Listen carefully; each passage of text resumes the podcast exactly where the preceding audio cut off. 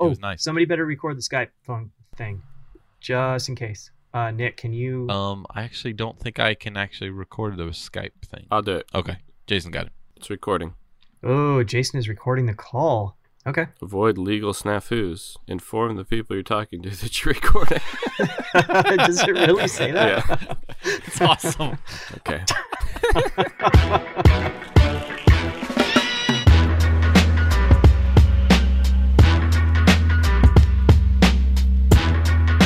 Hi, everybody. This is the Craft Will Never Die podcast.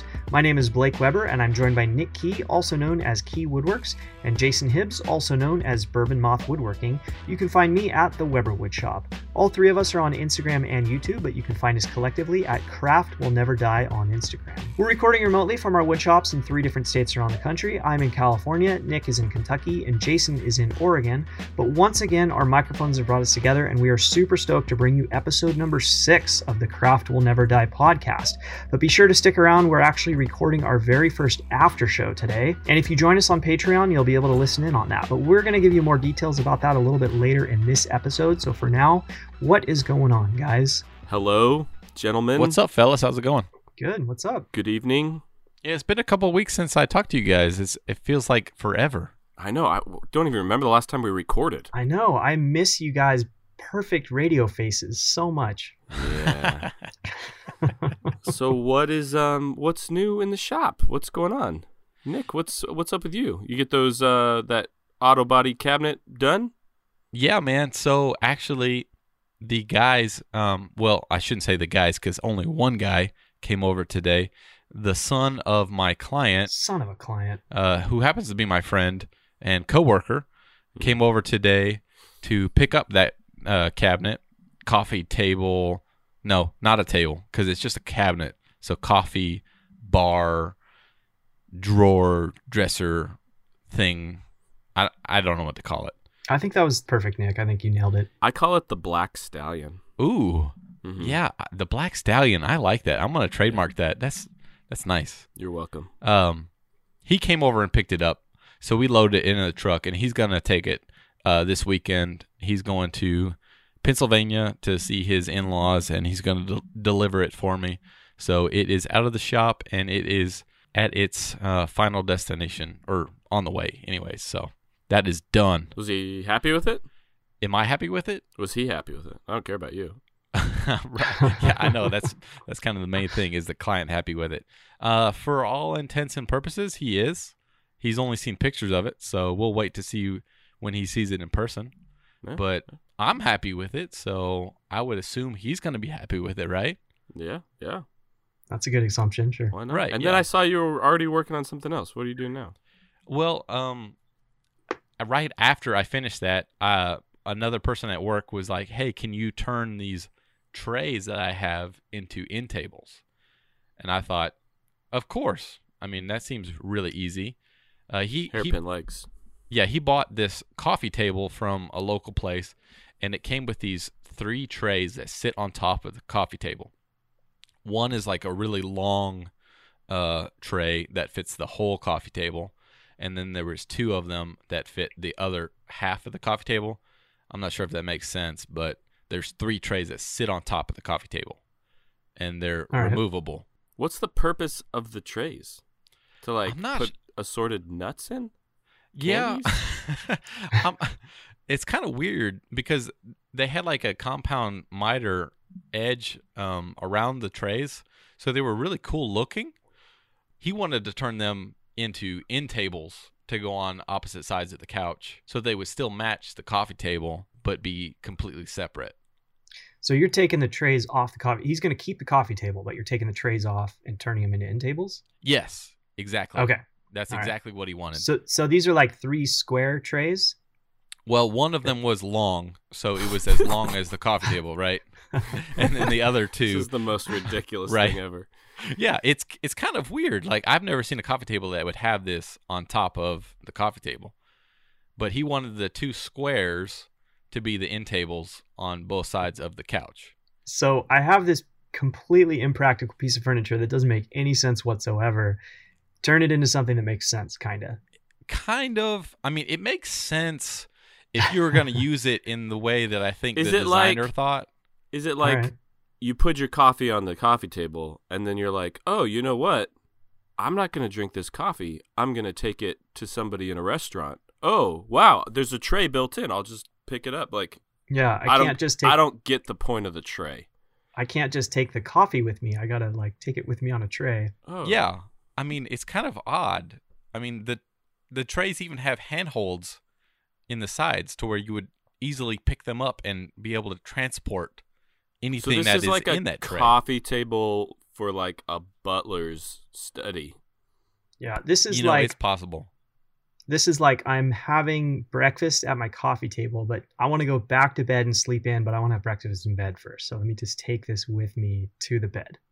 Exactly. That this is the coffee table for the person who cannot decide where they want to have their coffee Ooh. or breakfast. All It's right, all right, actually- perfect. It's starting to grow on me. Yeah, Yeah, we're all gonna not, start make. We're all gonna make one now. It's not a bad design. It's not I mean, a bad it looks idea. really good. Mm-hmm. So the coffee table itself has a metal base and a wood top, and the trays are all wood, and the metal base is black. So he wanted to match the metal base of the coffee table. Let me guess. India Ink. Well, Mhm. oh, you know me so well. Of course, it's going to be Indian ink. Yeah, Why not? So- I got some of that laying around. Yeah, I was like, perfect. I've got a little bit left over, so I can easily India ink these bases for these uh side tables, in tables, whatever you want to call them. So I had some leftover red oak from something else from way back in the day, and From your grandfather? right, yeah, because I'm pretty sure only old people use red oak. I don't know. What do you, Blake, how often do you use red oak? it's all I use, Jason. all day, every day. How did the red oak react to the India ink? I mean, just black like anything uh, else? black as night. I mean, it turned out black. like full moon, Mm. full moon night, or like new moon night. no, new moon night. Like yeah. Okay. dark, dark black. It turned out really great. The grain looks great. Um, I don't know if you saw my post with the actual bases of those things, but you could see all of the grain of the oak shining through, and it's still being really, really rich black. It just looked great. And of course, I put on a flat lacquer on this Mm. stuff, and and put like three coats of flat lacquer on it, and it, it just looked phenomenal. Uh, it you matched use the like, I saw in your video, you just use like the rattle can lacquer, right? Yeah, yeah. I don't use a whole lot of lacquer in everyday stuff. So like when I'm doing large tables, I use something like a poly because it's a little bit more durable. But when I'm using these like having these smaller projects like this side table, a lacquer is great for me because you don't have to sand in between coats, so that's awesome. Hmm. Um, and the sheen is really super nice. quick. Yeah, and and it comes in aerosol cans, so it's even easier. You know, Friendly for the environment. Exactly. Right. Yeah. Just spray and you know deplete the ozone as you go. So it's it's perfect. So Yes. I, I use those those rattle cans a lot for for any times I have like And it smaller puts down a good finish. I've never used the rattle cans. I mean, I do lacquer, but I spray it through like my HVLP. Yeah, typically I want to use like you know HVLP for for bigger stuff. Um, but this Yeah, I was gonna say. I thought you had an HVLP, Nick. I thought. yeah I do. I've got a Fuji uh, Minimite four, but for Yeah. these little stuff like it's a lot more hassle for me to break that out and then break it down and clean it when I Yeah. can just have a rattle can ready to go. Why and are you knock three cleaning four your? coats out. What do you mean clean it? Dude, I never, I never, I never clean my spray gun when I do lacquer. I'm Yep. serious. you you never clean it? No, like if I spray lacquer, then I'll put some lacquer thinner in my paint gun in the like canister, and I'll spray that through the nozzle a few times, so it's just lacquer thinner, and then I just leave it until the next time. Really? You just spray lacquer thinner and call it good? Yeah, just leave it in there. I mean, at do that you point, pretty it's, much? it's Do you pretty much only use it for lacquer though? Well, I have Do two guns. I have same? one for lacquer, and then I have one for paint. And so that one, I just leave lacquer thinner in it, and then next time I use it, I dump the lacquer thinner out, spray a couple times the lacquer, and then keep going. And you don't have any have it- issues? No, not at all. Really? No, I found the same thing. That the needle uh, at the very tip of the gun pretty much seals it up, so you can you can even leave it in there for a few weeks. Because I I have that same Just the um, lacquer? setup. Well, for anything, I I, I have the same. Um, I think it's the the uh, Fuji. What is it? What do you call it? The Uh, Fuji. I have a Mini Minimite Four. Minimite Four. I Yeah, think I have like I- a semi pro or something. But I do the same thing with paint. Like if I'm spraying water based paint, I'll just put water in there and then spray water through there and then just leave it in the gun. Yeah, Till the next But time. I use it. have Really? I have the Fuji. I haven't used it in a while. I have the Fuji um, Minimite, either the three or the four. I can't remember, but um, I maybe clean my gun out once every like five uses. I mean like take it all Yeah. apart and really clean it. Really? Yeah. but as as long as you're not pulling the trigger, it seals it up right at at the tip of the gun. So it it you can pretty much leave whatever you're using in there for a while, and you're good. As you know, and then you just pick it up and use it the next time you want to use it. Huh. It'll- That's it'll That's interesting because I've always The only been. time I clean mine is when I'm going from one one type of you know if I'm going from paint to to some kind of finish. Yeah, Right. and I used to do that another. too, and I got annoyed. So then I just bought an extra gun. So I have one gun for paint, I got one gun for Mhm. lacquer, and I hardly ever clean them out. It's super simple and easy. Huh. I, I never thought about that because I've I'm always just super paranoid that I'm gonna do something stupid and it's gonna clog it up and then I'm gonna have an issue the next time I use it. So I break it down every time and clean it out. Yeah, I mean, I'll never go like straight from having it stored to just spraying a piece of furniture. I always have like a test piece of wood. I do a couple passes on first just to make sure it's Sure. doing fine. But Yeah. I've, I mean, I think I've had it clog like once or twice, and it's my fault for putting old finish or something in there that's a Huh. little too gooey. But That's interesting. I mean, I always Yeah. had. I used to have problems when I used to use the uh, Graco. What do they call it? The Ultramax or whatever their their cordless uh, sprayer. I can't I can't think of what they actually call it. But I always had problems when I would not actually clean it completely out. It would always seem to clog up on me the next time I would try to to Mm. spray anything.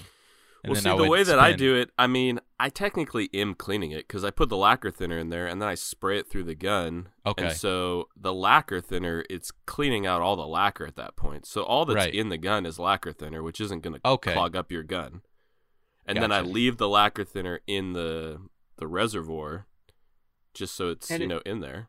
And then and I, it helps if you're using it fairly often too. So if you're, I mean, you're running a pro shop, so if you're using the thing fairly frequently, then you're always running something through it, and that tends to keep it clean too. Right. Versus like letting it sit for six months or something. yeah, right. yeah. That was the, that's the other thing that I would be afraid of is if I ran lacquer thinner through it, how long can that lacquer thinner sit in the gun before the next time I use it? It it could be you know a month or it could be two months before the next time I use it. So I wonder if that's you know of concern. If I should just I mean, clean everything's it. stainless steel in there, other than a few gaskets or O-rings or something. right. Yeah, and the way that the gun's set up, the lacquer shouldn't be sitting on any of that stuff when it's sitting in the gun. No, that's true. So I don't know. That's the way Huh. I do it. I don't know if that's the the right way, but I've never had issues with it. So Yeah. Well, so what's your plan for this uh, table tray? Butlers, yeah, sorry to side uh, side rail the conversation. no, it's, it's side totally good. table, coffee table thing. So I I went really simple, uh, kind of mid-century modern. Uh, my first design was going to be really cool, where I was going to do a half lap and make an X um, underneath that tray, and have the legs um, just make an X underneath and come down and be tapered, and it would look pretty cool. Well, the client didn't really like that, so obviously the client wins and i just went with a straight apron all the way around the bottom of the tray and four legs. I did taper the legs uh, a little bit so I, I used my homebrew tapering jig on the table saw and tapered the legs and then put a round over on everything to match the existing trays round over. And pretty much called it a day it was a really simple job um, but it turned out really fantastic with that India ink. The the red Yeah, oak did look turned nice. black, and it looked really nice. And it matches the coffee table, which is exactly what the client wanted. So, mission accomplished. I was happy. Nice. The client was happy. You know, at the end of the day, that's pretty much all that matters. so do the trays on the side tables? Do they still like come off if you want them to? Well, th- yeah, that was the beauty of how I I did it. So I use Z clips for pretty much everything that I use for uh, tabletop attachments. So I use Z clips with these. So there was just uh, four Z clips underneath for that tray, and if they ever want to take the tray off of those Okay, bases, but you can't like pick it up, Lift it off. right? take no, your coffee to someone in bed. if I took those Z clips off, they could just set those trays on those base bases, and it would sit flat, and then they could take the trays off the base if they wanted. But but then the next person that sets their coffee down, it's gonna right, it hit could the floor. it could shift. Yeah, yeah. That's so that's why I went with the Z clips on those. But Got it. I mean, they could they could easily take those Z clips off and then you know move the bases if they wanted to do that. But it turned out pretty nice, and I was really happy with it. Sweet. Awesome, man. Yeah, You got anything up on the radar next? Yeah. I just picked up a, a commission actually of um a really kind of cool looking bookcase. So it's four shelves that will be adjustable to where they can uh, kind of change the height of each shelf. Um, kind of like if you look at like the ladder uh, or blanket ladders rather, to where you can put Yeah. blankets on on different levels of the rungs of the ladder, that kind of thing. You could put these shelves on different rungs on Mm, each yeah. side, and it's going to be all ash, so it'll be all solid hardwood, and um, there'll be four shelves, and there'll be an X brace in the back of it to hold Mm. everything from racking. I've done India I've done black. something like that before. Is it where like the bottom shelf is going to be like deeper and then they'll get progressively like shallower the farther up the rungs it goes? I, I could do it that way, but this this design is going to be every shelf is going to be exactly the same depth. Oh. So it'll be there'll be 15 inch deep shelves all the way up. Okay. So it'll be symmetrical, and Oh, that's big. Yeah, pretty deep, pretty big. Uh, actually, it's only going to be about 70 inches tall, so not too tall. That's just over five foot, I think. It's So on that top six foot. I can't. I can't. By ten inches. There you go. is the ladder leaning against the wall on the shelf? No, so the the ladders will be both sides, so the ends of the shelf, Oh, and they'll get be it. straight per- perpendicular, straight up, and the shelves will just sit on them. Yeah. I had something completely different in my mind. Oh, really? But I get I get what you're putting down now. I th- I was thinking you're talking about the, you know like it looks like a ladder that's leaning against the wall. Yeah, yeah. And then the shelves are on the rungs going up. Yes. Yeah, I But have two of this is gonna those like. in our, our family room downstairs. I've got two of those kind of ladder shelves. Yeah, that's what I thought you were talking about. Yeah, these will be actually just flat, so just straight angled 90 degrees on everything. No Wait, crazy wait. math. Wait, wait, shh. Did you hear that? I just opened a cider. I just wanted the audience to, you know, be in on that. Nice. I can hear it pouring. Yep. what are you drinking there, Nick? Uh, Yeah, this, Nick, come on, tell everybody what you're drinking. Yeah, tell tell us tell us what you're drinking. this is Gatorade but with what- a little bit of Bulleit. Gatorade and bourbon. Oh man, you're a trendsetter. You got to have your Uh. electrolytes and your flavor. yeah. Yes. Awesome, man. Well, I'm excited to see the um ladders. And did you say you are going to do those in India Ink too?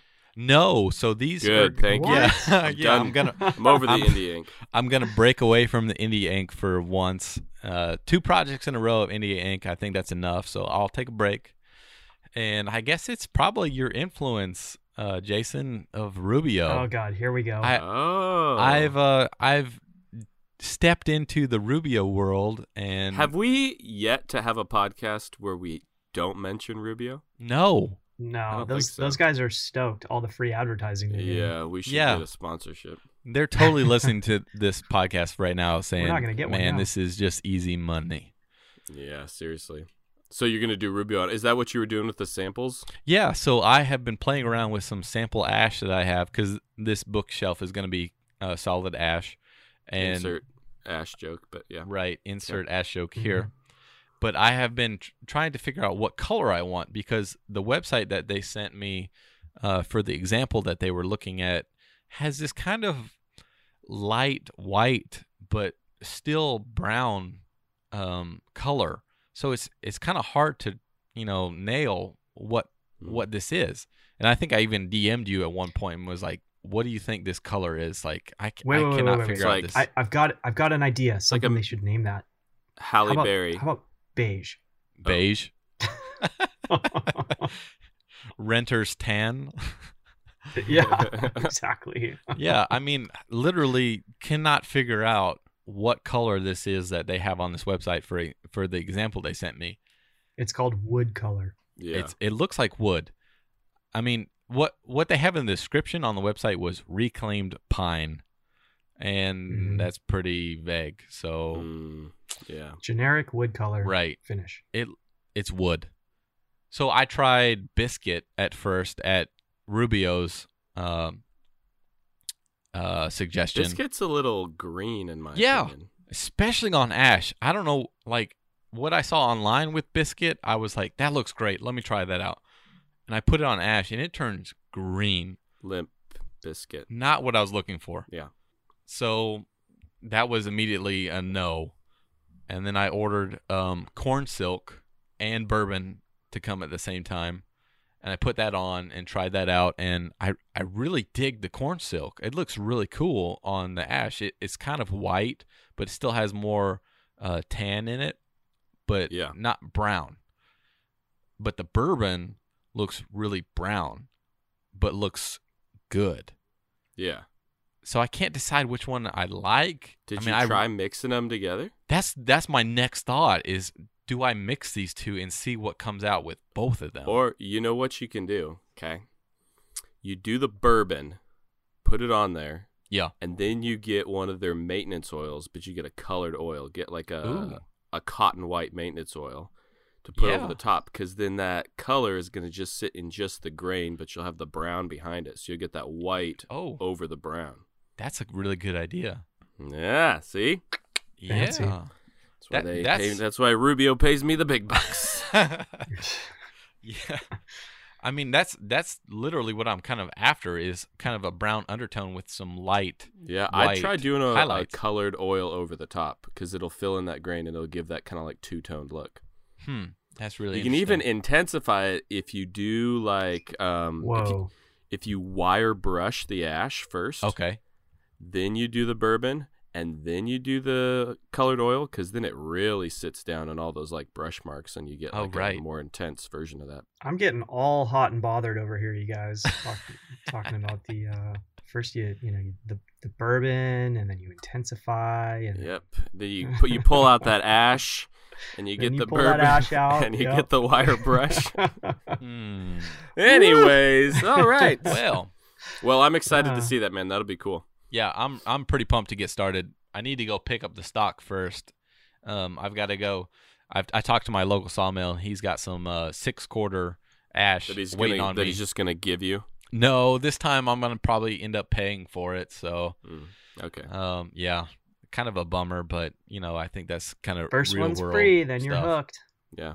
Yeah. Well, um, can I tell you guys something interesting that happened to me? Yes. Let's hear it. Okay, so this is about a week ago, and I got asked to go to a local high school and speak to the wood shop. No way. Oh. Yeah, uh, local high school wood shop, which is really cool. It's cool that uh, you know high schools still have wood shop because lots of high schools don't. cool. You know, Yeah, none around here have any woodshop stuff. And so they asked me to come in and speak to the kiddos, you know, kind of tell them about my job and just show them that like you can have a, you know, a woodworking business if you want to or do something creative that you like to do. So I was pretty stoked to go talk to them. But I was walking to the classroom, okay, and I had to walk across this like high school campus. And it's a pretty like wooded area, okay? So there's like trees, we're in Oregon, and there's a lot of squirrels running all over the place, right? So I'm walking down the sidewalk and there's this squirrel that's like literally walking, like following me down the sidewalk. and I think the kids, they probably like feed the squirrels, so they're really used to like people, and he probably just wanted food or whatever, right? And so I'm walking and I notice that like 20 feet behind me, this squirrel's just like matching my pace, following me along. And so was he I, six feet tall? no, just a normal squirrel. And I stopped, and the squirrel stopped. And I like stood there for a second, and then I kept walking, and then the squirrel started walking again. And then I'd stop, and the squirrel would stop. And this went on for a little bit, and the squirrel like slowly started to get like closer and closer. And finally, I'm like, I've had enough of this jerk squirrel. And so I stopped. I turned around and I'm like, quit following me, squirrel. I, I like yell at it like that, okay? And it triggered something in the squirrel's mind. I don't know, but it charged me. It literally like bolted straight at me at like a run.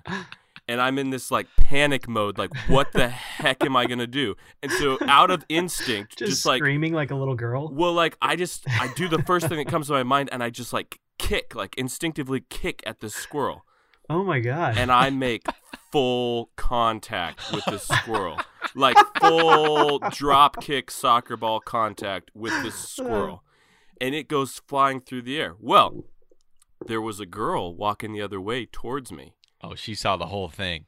The squirrel is flying through the hair and nails her right in the chest, like hard in the chest. no way. I No swear, I swear, it hits her in the chest and it falls to the ground, and it Oh. like kind of stumbles and then it like scurries off.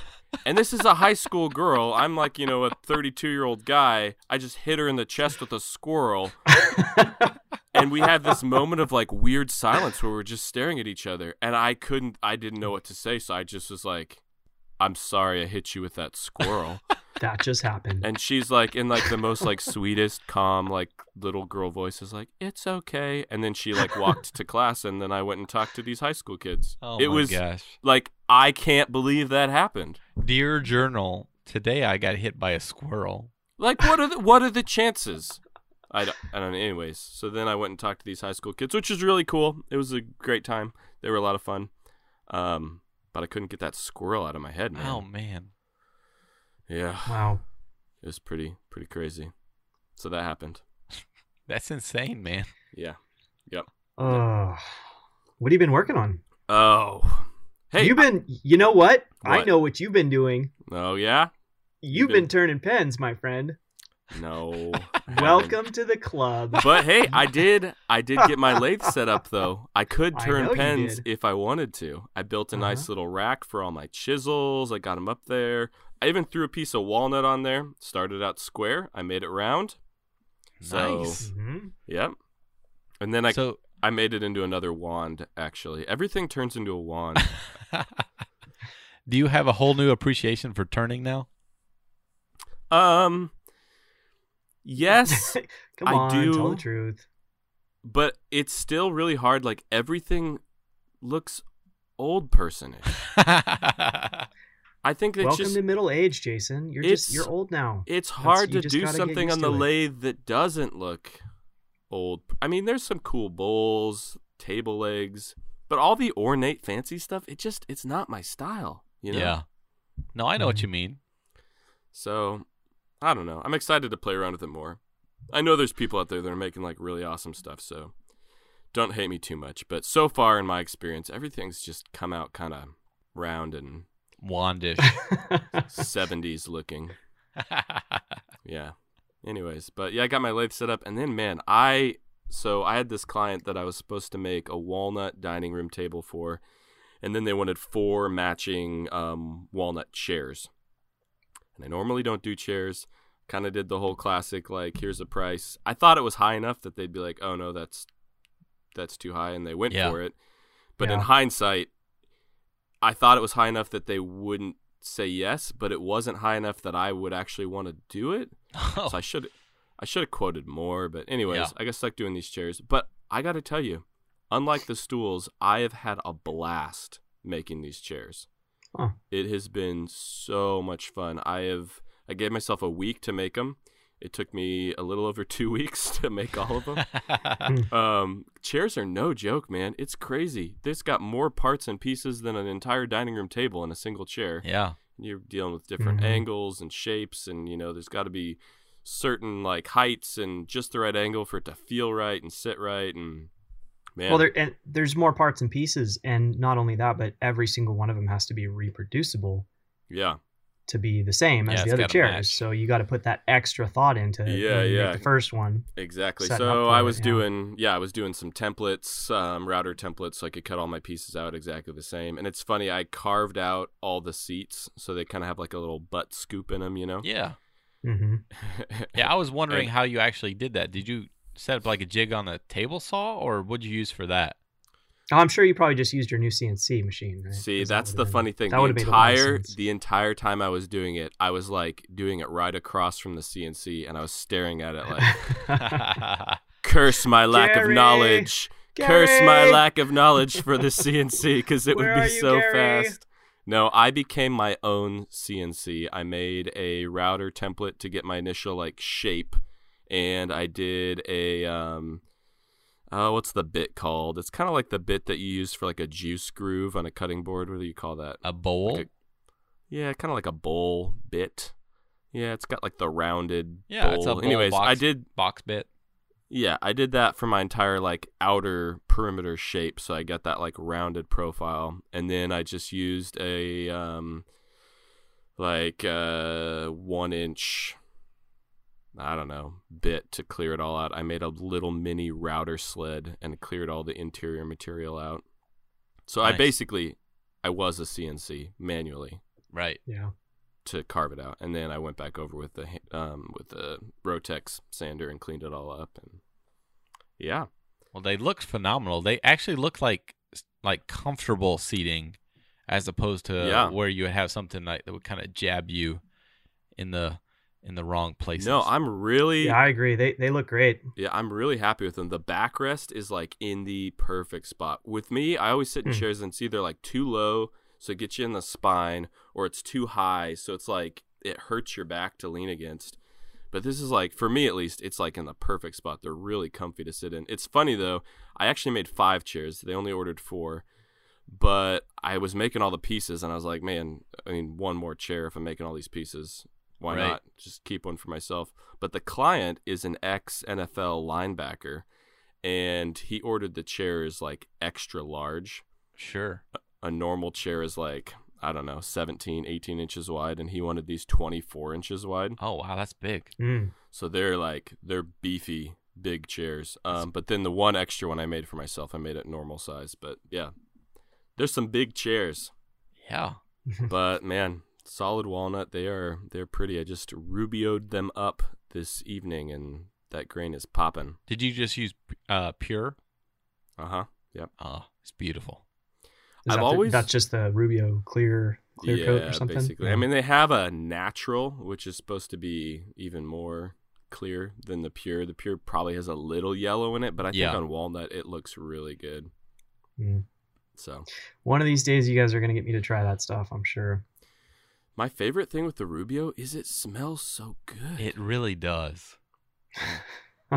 What, Jason? What does it smell like to you? And then I'll tell you what it Mm. smells like to me. Maybe like butter and lavender. Really? You get lavender out of it.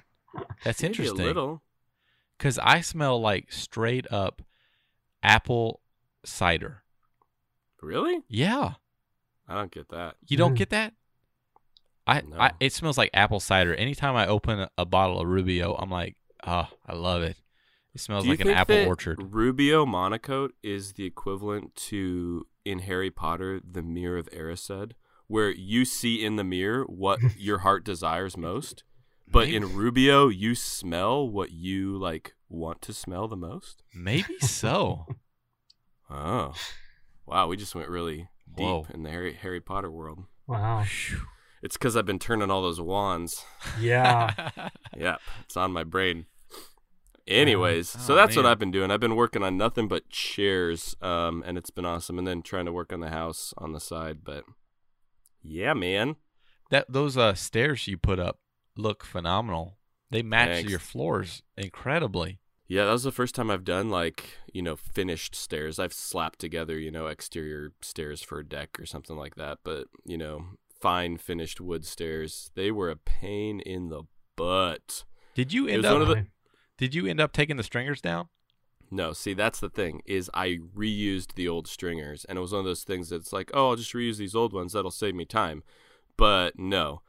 It would have saved me so much time had I just recut new stringers Right. that were like Mm. level and square Ugh. and th- and the right size. So it just it was a lot of like chiseling uh, out a little bit here or there, or adding shims here and there to get it all perfect. So it took a long time, but they look good in the end. Yeah, the end product. Yeah, I saw that picture. It's looking good. Yeah. So I'm happy with them. And then yeah, we got the floors finished this last week with actually that Rubio corn silk on the floors. Oh, You, did you you finish know? them yourself? No, I hired it out. No.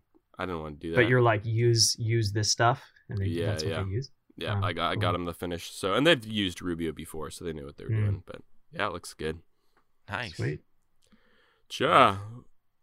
But I say that we make an agreement as a podcast, as a whole, to Mhm. not mention Rubio again. Okay, we should start a, a Rubio jar, and if you mention Rubio, you got to put a dollar in the jar I'm good with that. Yeah, I'm It's- You guys are the ones that keep bringing it up. Hey, here's the thing. until Rubio starts paying up, and then That's we'll, what I was going to we'll say. talk And you know it. what?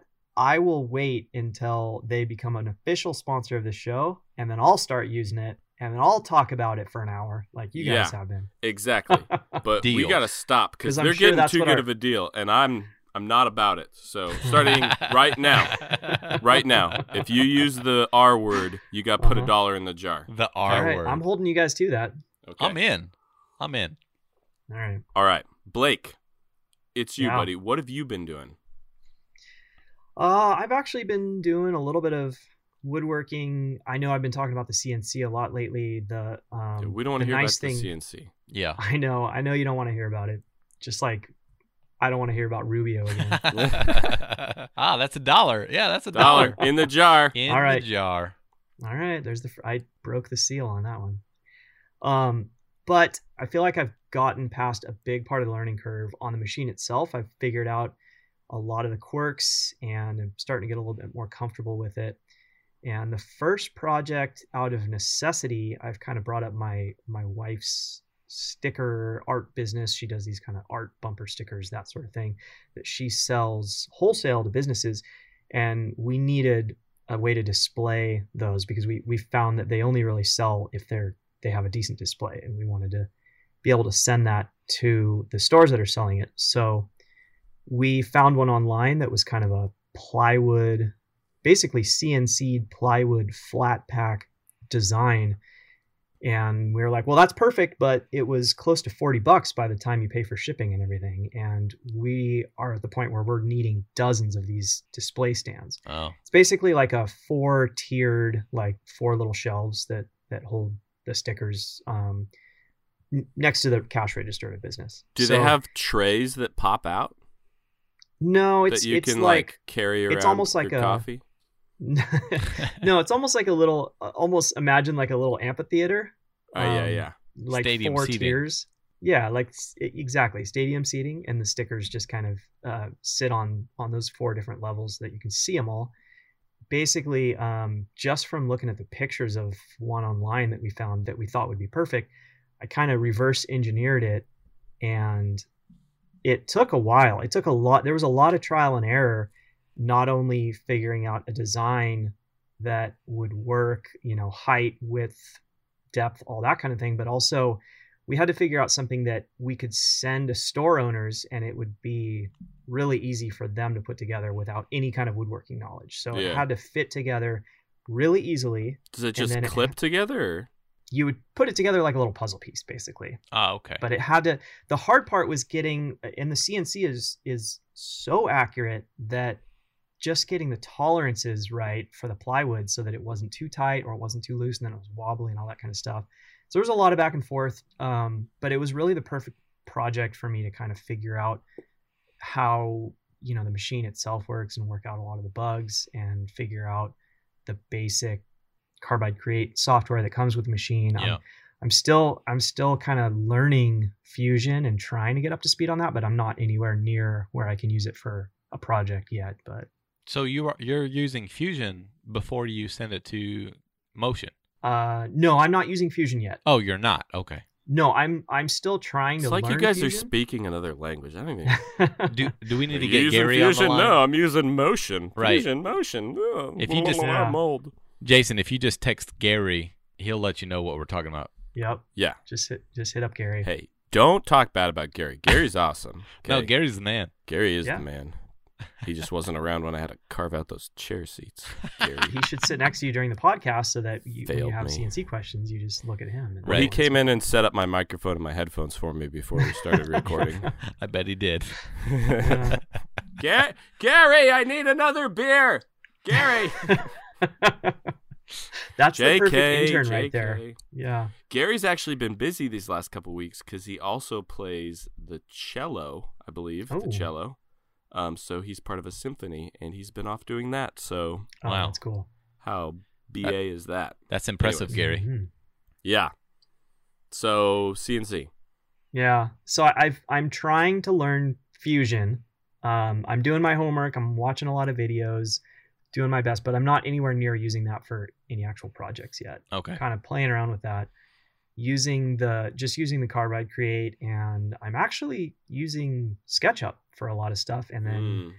exporting um what are they svg files i Yeah. think in into carbide create Yeah. so that i can kind of tweak the design in sketchup so everything fits together Can you do that? I use want. SketchUp all the time. If it's Yeah. that easy, then maybe I could do this. You you can i found do a it. plugin yeah there, there's a plugin that you can download for sketchup What's That a allows you- plug-in?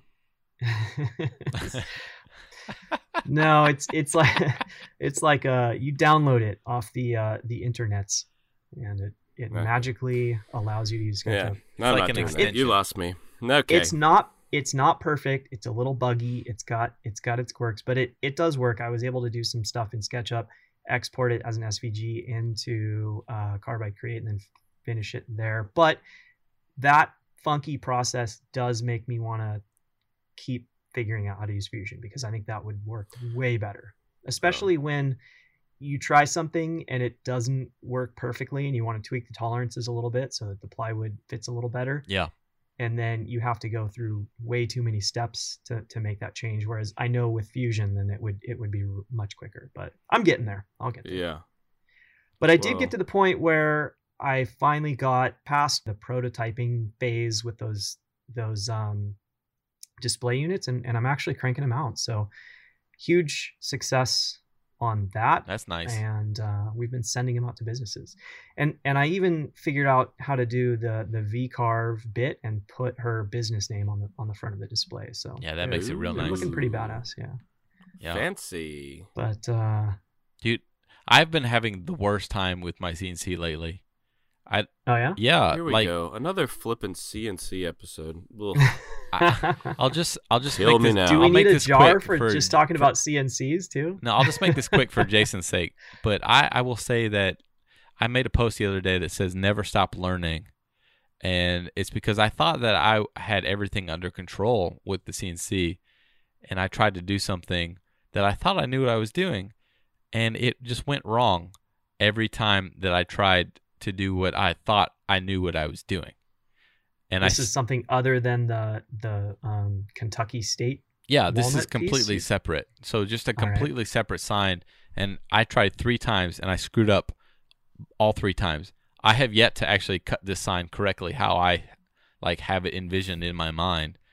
So I I mean I'm still trying to figure this thing out of what I want to do on the CNC. So like it's not just all just, you know, rainbows and butterflies over there with a computer. You just tell it to do whatever you want. So No. I mean it's it's a process and like you just never have to stop learning of how Yeah. you want it to do what you want it to do. Yeah, and I like that kind of challenge. So I've been having fun with this project. I Um, believe I can fly. I believe I can touch the sky. Think it. No, Sing keep it. talking. I'm just gonna do the background music. for you all guys. right. That's not distracting at all. Oh. Uh, I've been having fun. It, it- it was okay. So that project was I I was telling you guys a, a couple weeks ago about how frustrating that process was trying to figure out how to use the CNC and the software and everything. Yeah. And that that was basically what I was working on at the time. And I think I finally got through that that tunnel where I'm kind of coming out the other end and, and it's actually working and cranking out exactly the parts that I needed. to. good. So I'm It's good. I'm happy with that. In the meantime, I've been painting my kitchen cabinets. Yeah. Wait. Wait. Okay. I got a question because I've All been watching your videos. Okay. and I see you with a big old fatty brush, just brushing the paint. yeah, on there. what's, with up this that? brush? Yeah, I actually like we were talking earlier about the Fuji. Um, what is it? The Uh, uh, Minimite. the, the Fuji spray thing, which I, I haven't used in a while. so I- I HVLP. yeah, You have an that's a sweet- HVLP? I do have an HVLP. yet and it's still brushing it on there? Yeah. Okay. So this is here's the story.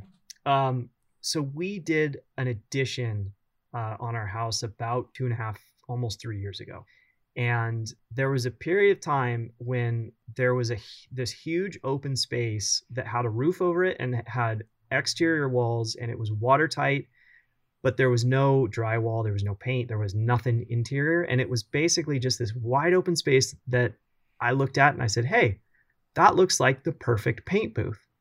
And i had this brand new beautiful fuji hvlp machine. And i looked at my kitchen cabinets that all right so these kitchen cabinets basically like this nasty off yellow color that if you've ever seen nicotine stains on a white wall, Yeah. that's the that's like what it reminded us of. Or on like It white was- teeth? Mm. Yeah, like exactly, like white, like coffee stained teeth or something like that. It was just I, I couldn't stand it, especially like late at night when when it's kind of dark and you're just whatever lights are on in the kitchen. It was just kind of gross looking. So This is the longest answer to why did you use a paintbrush ever. But please continue because I'm on This the edge why of my seat. this is why I started a podcast is so I could just Okay. yammer on about it. All right. Go ahead, Grandpa. All right. So I started the project and then I didn't finish it in time and we ended up finishing that room. So I lost my spray booth. So I just haven't had the time or the space to spray them and it's been hanging over my head forever. So I figured, you know what? I'm just going to dig in and do a, a hand brush finish. And in hindsight, I'm really glad I did it that way because they actually look great with the brush marks underneath the paint. And Huh. that- it gives it an actual you know they they were originally you know those sprayed cabinets just kind of don't look like they have much life to them but now they suddenly look like an actual hand painted finish and and i'm i'm actually pretty stoked that i did it that Huh, way It's interesting. even though it's taken me two and a half years to finally get Yeah. to it I'm sorry. I dozed off for a second. What? What was the answer? You were too lazy to spray? Okay. All right. Did Pretty did much. you use anything in in there like the Floetrol or or what is it called the additive to help reduce brush marks? no No, you didn't do anything like that. Okay. no i i got a paint No, that he just they said he likes the brush marks. Yeah, that's what I was wondering. It's like don't don't most Well- people not like brush marks, but Well, brush marks look terrible if you do a really sloppy job, but what I'm finding is that if you do a really careful job and you line up the brush marks with the grain of the wood, okay. it actually comes out looking really nice. I- mean, that's my personal opinion, but it looks like it looks like they've been there a little longer than, Sure. you know, Mm. they're not just cookie cutter spray booth cabinets anymore. So Right, right, right. Yeah. maybe that's just my way of justifying Yeah, it sounds, freaking that time sounds I've like spent, what it is. like breathing all the paint fumes and, and standing there with a brush, but Yeah. I like it. So You know, are it's like it's like when someone tries to make their very first piece of furniture and they're trying to do like a really nice piece of furniture and then halfway through they're like it's going to be rustic, you know? and then they talk about like, oh, "I love how rustic it is. It looks so good cuz it's rustic." But really it's just like, well, it just looks kind of crappy. But, you know. I'm I'm feeling a similar vibe, but you do you, Blake, okay? yeah, I love you, uh, buddy. You know, you're not wrong there. I'm. I gotta say, you're not wrong. But No, will I, saw them. some They actually look pretty good. They look good. I will post some pictures when I'm done, and you can decide for yourself. If, Okay. If you like the Well, I'm in the same dilemma here because we're doing remodel on our house, and we had these oak cabinets, and I'm keeping the boxes, but I'm gonna reface them, and I'm gonna paint the boxes, and then we're gonna do refaced, you know, drawer faces and door faces, and paint all those. And I don't want to rip out all the boxes, so I have to paint them in place. But I'm gonna go the route of I'm gonna make a paint booth in our kitchen oh, nice. with Mhm. plastic, ram board, the whole nine yards. Put a vent in the window, and I'm gonna spray them in place. nice. Yeah, Not to one up you, but I'm just saying my way's better. But anyways. yeah, no, I totally get it. Okay, so there's one other reason why I, I think that hand painting has an advantage. There's several sections of the cabinets that I can't remove. About 80% of it I could remove and take it into some kind of spray booth and spray it. but then there's another 20% or so that I couldn't do that and I'd have to use a brush anyway. Yeah. So this way it'll match. And then on top of that, you know, we have two little, you know, monsters, four and six year old boys that are constantly bumping up against things and scratching the cabinets and that sort of thing. So at least having a hand painted finish, it's going to be really easy to touch up if we ever yeah, need that's to. No, that's that's a good that's point. true. Yeah. Yeah. Yeah. We just uh, repainted our kitchen probably mm, probably three months or so ago, and they did a hybrid where they took all of the doors and drawer faces off, and they took them back to their shop and sprayed those, but they brushed and rolled all of the boxes and faces. So there was you know a little bit of both, Oh, okay. and I literally cannot tell the difference between the two Mm. because they did such a good job of making sure they didn't. I don't know if they use any additives with with the paint for Is it paint or is it like a conversion varnish or? Uh, they well it's they use this Is it natural thing. wood with a clear finish or is it paint? it's paint they use paint and it, it was this C2 I don't know if you've heard of this paint but it's C2 and it's like right after they started talking about this stuff I started started seeing this C2 paint everywhere with everything and it's Hmm. specifically designed for trim and cabinetry and it it turns out rock hard and it's it's great it's really good paint and it flows out really good when you spray it but it also brushes out really nice which really helps for all of the face frames and all of the boxes of all your cabinetry so i i really cannot tell a difference between what was sprayed and what was uh, brushed on um, Huh. it's it's really nice and Yeah, and that's how this paint is that I got. It's designed specifically for kitchen cabinets. It's supposed to it takes a little longer to cure, but once it cures, it's supposed to be a lot harder than like house paint, like you Right. put on your walls or something like Yeah. that. And it also because of the longer, you know, open cure time, it lays a little flatter and and kind of levels out more. Um, and that's why I don't know. I kind of came up with this idea on my own, right, wrong, or indifferent. But that's why I ended up figuring I would leave the brush marks a little heavier with the primer layer, and then kind of let the the nice high quality cabinet paint kind of level out in between. And it came it came out really nice. It, it it's not like the brush marks are not real obvious and offensive, but if but they have kind of that that hand touched feel Sure. to them at least. So it's it's Hmm. subtle. nice real nice I can't wait for the first person to come over to your house and look at your cabinets and say, "These brush marks are offensive to me." fly me out i'll say it yep. As soon as you guys come over. That's yeah. Well, and the other thing is, speaking of that Fuji um, HVLP, is that I I think mine might be the Minimite three, okay and it's it's not quite. I mean, you can do paint, but you have you have yeah, to that's thin it. not quite powerful. yeah enough, you yeah. probably Yeah, need and four so- stages for for most paint You do. Yeah. And so whatever that was like 3 years ago when I when I started this project, um it was it wasn't working great and I kept having to thin it and I was worried I, I had to do more coats than you'd probably want to and I was a little bit worried about how it was coming out. So just another reason why it, I just decided to just dig in and, and hand paint it. But, sure No, good for you, Blake. You don't need to justify yourself to us. no Yeah. you did great, buddy. it looks good Well, I'm not It done yet. I'm about I'm about halfway done, and I, despite all that, like, oh my god, am I so sick of painting? I'm just so over it and ready to move on. yeah But Get back Yeah. to some real woodworking. That's Yeah. That's what I want to do. But uh, enough about sniffing paint fumes. I think we need to hear a word from our sponsor, Jason. What do you got for us today? All right. Well, today's episode is brought to us by Clutter Covers. Do you have a cluttered shop? Do you have messes that you don't like seeing? Maybe shelves, cabinets that are disordered and you don't like looking at? Well, Clutter Covers has a solution. We have traveled the nation and taken pictures, high quality pictures, of very organized spaces and uploaded them to our Clutter Covers website. You get online, pick the organized space of your choosing, and press order. We will ship you a high definition acrylic sticker. You peel and stick over your clutter, and voila, you have a perfectly organized space. But don't take it from us. Hear a word from one of our happy customers. Here's Hans in Hoboken. I used to have a very cluttered shop. My wife, she she would come out to my shop and she would say, Hans, your shop is so dirty. I do not love you anymore. This is when I find the clutter covers. I paste the clutter cover sticker over my messy shop. Now my wife, she comes out, she says, Hans, it's so pretty in here. I love you again. I'm attracted to you. I fooled that wicked witch. Now I have a beautiful shop. It is wonderful.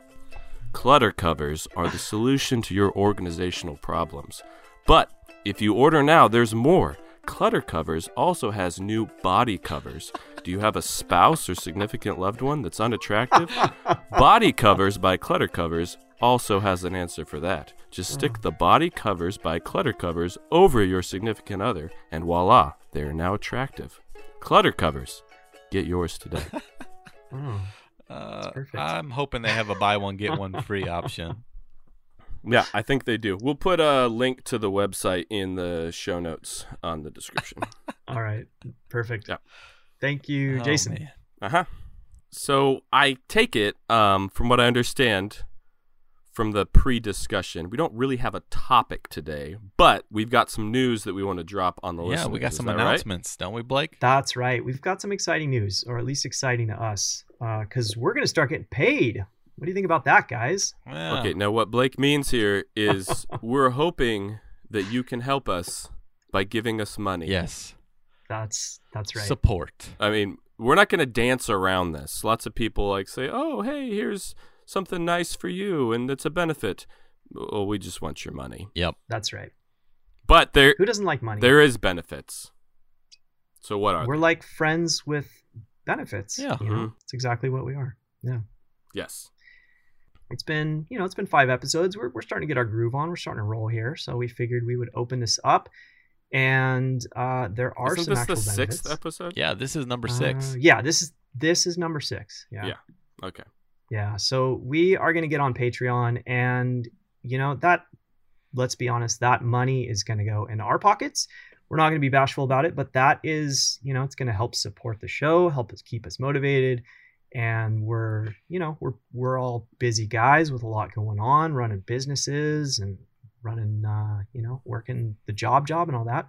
So um as this podcast starts to take up more and more of our time and as we keep putting more and more of our energy into it, we figured we'd uh we'd ask for a little support. And we've got something to give back to you guys in return. So Hit them with the tears, Yes. all right. Let's yeah. hear what the tears? We're calling these the tears of the sun. Tears of joy. Yep. all right. So tier number one. Um, first of all, we're gonna start today. As soon as we're done with this episode, we're gonna start our after show. Hmm. And yeah. every tier is gonna give you access to that after show. Yeah. So- but wait, just a second. Okay. Uh-huh. I just want to say if you would like to know where Jason Hibbs had his very first kiss, you're not going to know now, but I'm going to tell everybody in the after show. Oh. So there's a little hook. I can't there's wait. the little hook. Okay. So just throwing that out there. That will be in the after show. So that's what you have to look forward to. Okay. It finally happened, Jason? uh, yep. Last week. All right. But This I'm not gonna, gonna I'm not gonna say anymore. I'm not gonna say anymore. It's for the after show. All right. So tier number one for only three bucks, you're gonna get a after show, and I haven't even shown this to Jason and Nick yet, but check this out, you guys. You're also gonna get whoa, sorry, hitting my microphone, getting all excited. Uh, you're also gonna get one of these. I don't know if you can. oh, Is that a- link on it? This Hockey puck. this is our brand new Craft Will Never Die sticker. that looks Whoa. good, man. So I know you guys can't see these with your ears, but let me describe them, okay? Cast on a brilliant white background with beautiful black lettering and a logo that is so vivid it almost tickles your eyes as you look at it. These stickers will Wow. entice your inner being. That's all that's all I got, but they're pretty. now now it's your job to top that description. They look real good.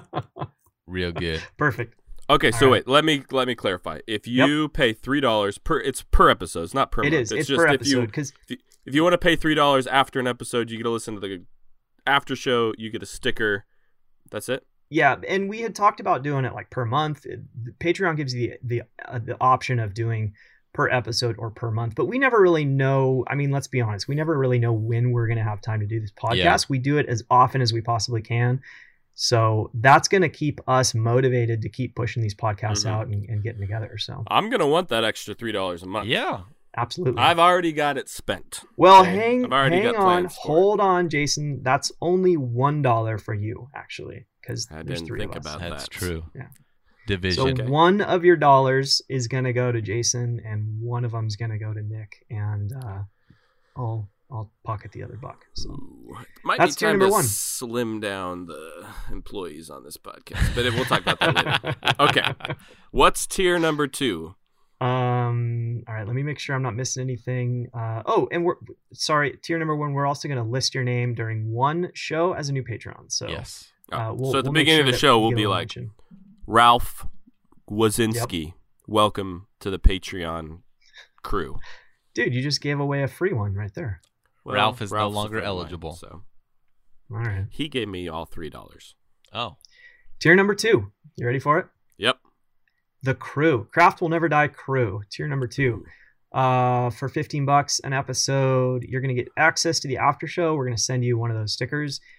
And I made a special edition. This is the exclusive. You guys ready for this one? Uh-huh. This is the crew Oh, look at that. Oh, a special sticker. That's nice. Black on black. I'm not even gonna describe this. You got to sign up to get it, but it's a it's pretty. Sweet. I like that. I'm gonna need one of those. Uh huh. This is the dark black on black, and actually, this is kind of a prototype. Um, I think I'm going to redo this so that it doesn't have the white border, so you can do those stickers that actually have like the clear decal. Yeah. I like it. I need two of those. gonna- One for the left and one for the right. Yep. Talking about nipple pasties. So that's uh, this one says "Craft will never die." The crew. okay. So you're gonna get get one of those, and then we're also gonna list your name and brand if you want during one show as a new crew member. Um, so you can kind of give yourself a little shout out there, or we will give you a shout out. But uh, So an example of that would be like, "Welcome, Ralph Zulinski. He is a custom toilet brush designer. Um, toilet brushes are us. Check him out." So that would right. kind of be like what you'd experience. exactly. But Exactly. whatever you whatever you want. Yeah. right. Yeah. But we're also going to choose topics from the crew, your suggestions for the main show. So we're going to start taking input from you guys and incorporating it into what we talk about on this podcast. Yeah, that's Mhm. great. And as part of the after show, we're going to start taking call in questions from the crew. And we're going to answer those call in questions during the after show. So we're going to set up like a voicemail situation and more info on that coming soon of exactly how you're going to do that. But you're going to hear your voice during our after show and we're going to start answering questions from you guys. And that's going to sort of Okay. guide our after show. So to clarify, Mhm. for tier two, you get the after show.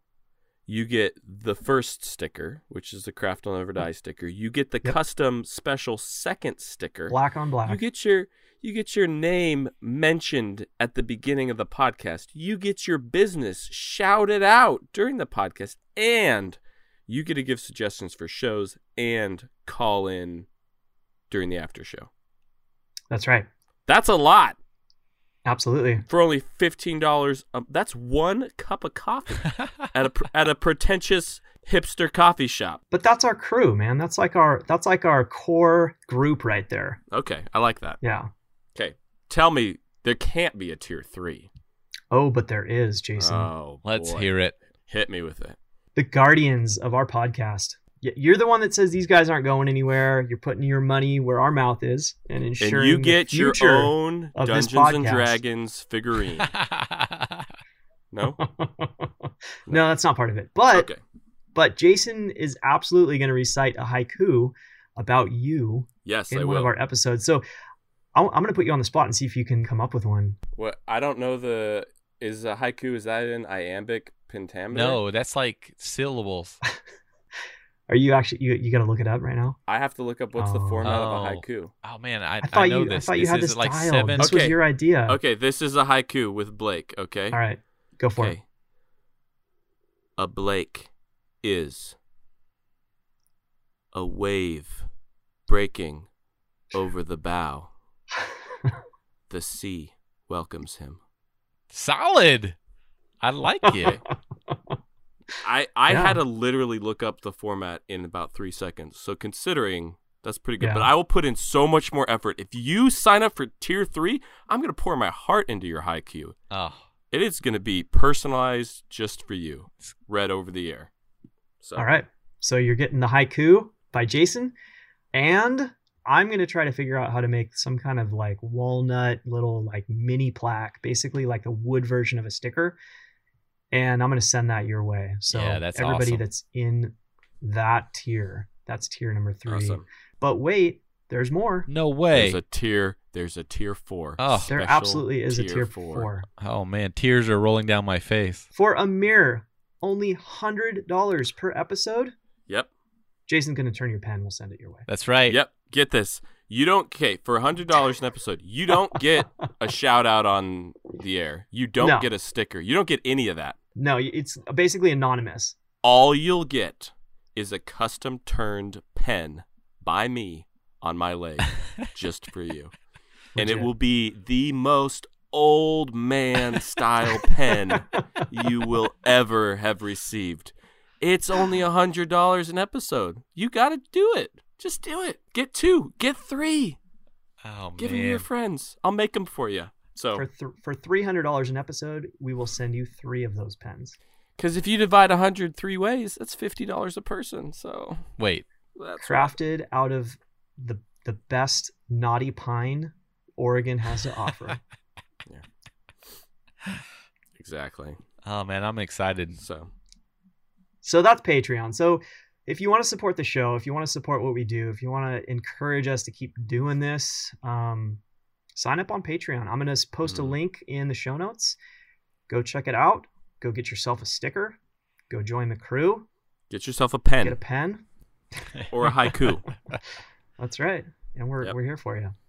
Yep. And we greatly appreciate all the support that you guys have given us so far. Just um, back to the reviews. You know, if you can't spare three bucks to join us for the after show, the reviews are one of the best things that you can do for us this point since we are a brand new podcast. Uh, go on to iTunes, go on Apple, and uh, write a review for us. Write us a five star review. And one thing that that Blake forgot to mention, okay, if you sign up for Patreon, no matter what tier you're on, next year at Workbench Con during one of the nights, we are going to have a special Craft Will Never Die drink get together for all of our Patreon members, and we will buy every Patreon one drink, and we'll all hang out together. Absolutely. If you're at Workbench Con, so that's also part of it. I just made that up. The other two are looking at me like, "What the heck did no, you I'm just in. do?" But I'm in. I'm Uh, no, I- inclusive. I'm I am saying that's what we're gonna do. with I'm in. That's So, right. Anyways, Everybody who joins us on that night, Jason's going to buy you guys a drink. That's right. with Blake's Credit three card. dollars. But yeah, I'm gonna do it. Yep. So, anyways, those Yep. those are your options. Sign up. All right. All right. So there's a couple more things that we wanted to announce on the show tonight. So we call this podcast "The Craft Will Never Die," and we felt that it was just as important to put our money where our mouth is and make good on that promise. So the way mm. we're going to do that is we actually want to support schools and we want to support wood shops uh, around the country. And we want to do we want to do a little pay it forward and we're going to call this craft it forward. The craft will never die. Craft it forward campaign. So we have set up a gofundme account and we're going to give you a link to that on the show notes as well if you want to contribute to that. Basically what we're going to do is pick a school every year so that they can get some new shop materials and new tools for their high school wood shop Maybe a school without squirrels. Probably. I mean, we'll we'll figure that out. But I'm just throwing that out there. But yes, Yeah. a school will be picked. Yeah, and certainly one of the things that's nice about being a content creator is that we make these pretty cool connections with companies that want to send tools our way. They like seeing us use them on our shop videos and that sort of thing, and that that's cool. You know, it's it's one of the fun things about the the hard work that you put into either Instagram or YouTube videos or whatever your platform is, the sponsorships. But what we're gonna do is we're gonna leverage those connections that we've made over the years and try to get those companies to hook us up with some tools that are that we're going to be able to send to one of those high school wood shops along with this. So we're gonna we're gonna reach out to the companies that we know, and we're gonna see if they want to join us in this craft it forward campaign, so that at the end of the year, or uh, at least we're not exactly sure when we're gonna do this, but at some point every year we're gonna get their contributions as well as the money that we collect on GoFundMe, we're going to be able to send that to a high school woodshop somewhere around the U.S. How are we gonna pick the woodshops, Blake? That's an excellent question, Jason. I have no idea yet. We've got some work to do on that front. Yeah.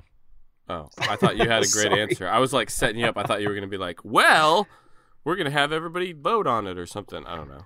Yeah, it's going to be something like that, but I don't know exactly what yet. We're going to work out the details of that later down the line, but we just want to start getting the word out and letting everybody know for now. Awesome. Okay, I like it. I like it a lot. I'm on board. Anything else? Absolutely. Next exciting announcement we're going to start having some guests uh, join us. So, um, actually, Nick has been talking to our first guest. And, Nick, why don't you tell us a little bit about who might be joining us on the next episode?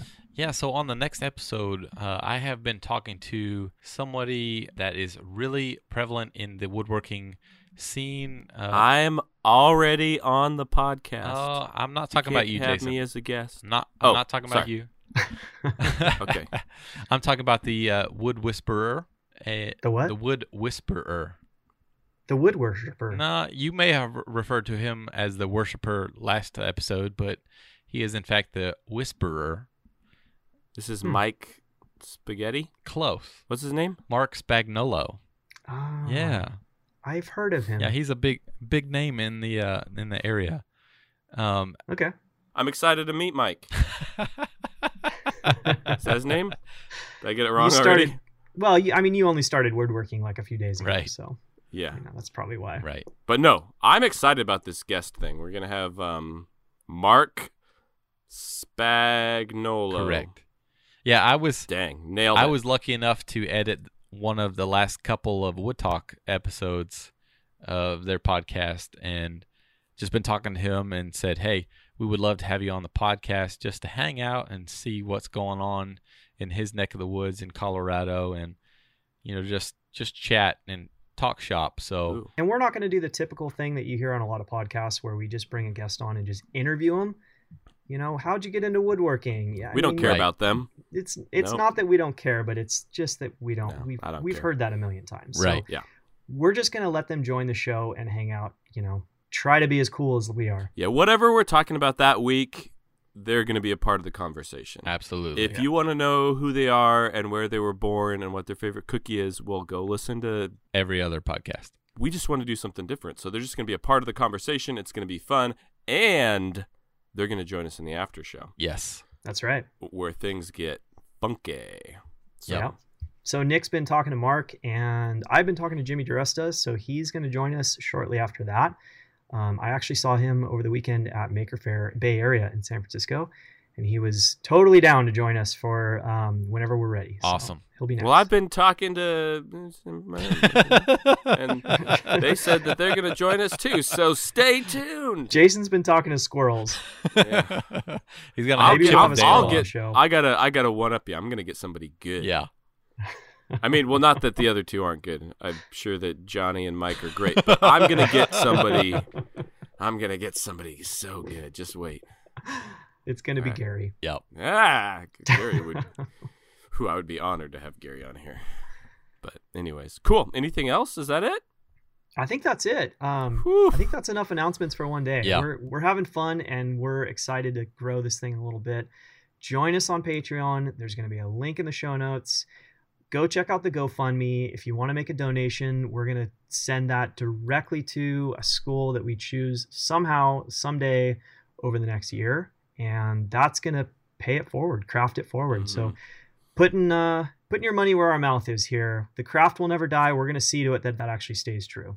Yeah, I will say we've just hit you with two things where we're asking for money. And if you have like $5 and you have to make a choice between GoFundMe and the Patreon, go do the GoFundMe, give the money to the kids. Now, you're going to kick yourself because you're not going to get the after show or a turn pen, but hey, that's your decision. But um, no, seriously, we really love all your guys' support. So thank you so much. I'm going to get off right now. I'm going to go sign up for Patreon. Yeah. I want that after show real bad. What I'm gonna do though is I'm gonna do the hundred dollars. I'm gonna get the pen. Then I will have made money off of that too. So I'm gonna use that money that I made to do it again and get another pen. and then I'm gonna use that money. It's gonna be like this continuous pen circle with myself. It's like a pyramid scheme, except every time you go around the circle, we take two thirds of it. That's Just- right. Yeah, it's true. Maybe that's a bad idea. But anyways, go sign up for Patreon. I will talk to you guys later. This was awesome. Thank you. All right, everybody. Well, thanks again for hanging out with us for another episode of The Craft Will Never Die, episode number six. Yeah. Six. And we are going to go head to the after show. So if you're on Patreon, join us in the after show. Later. Right on.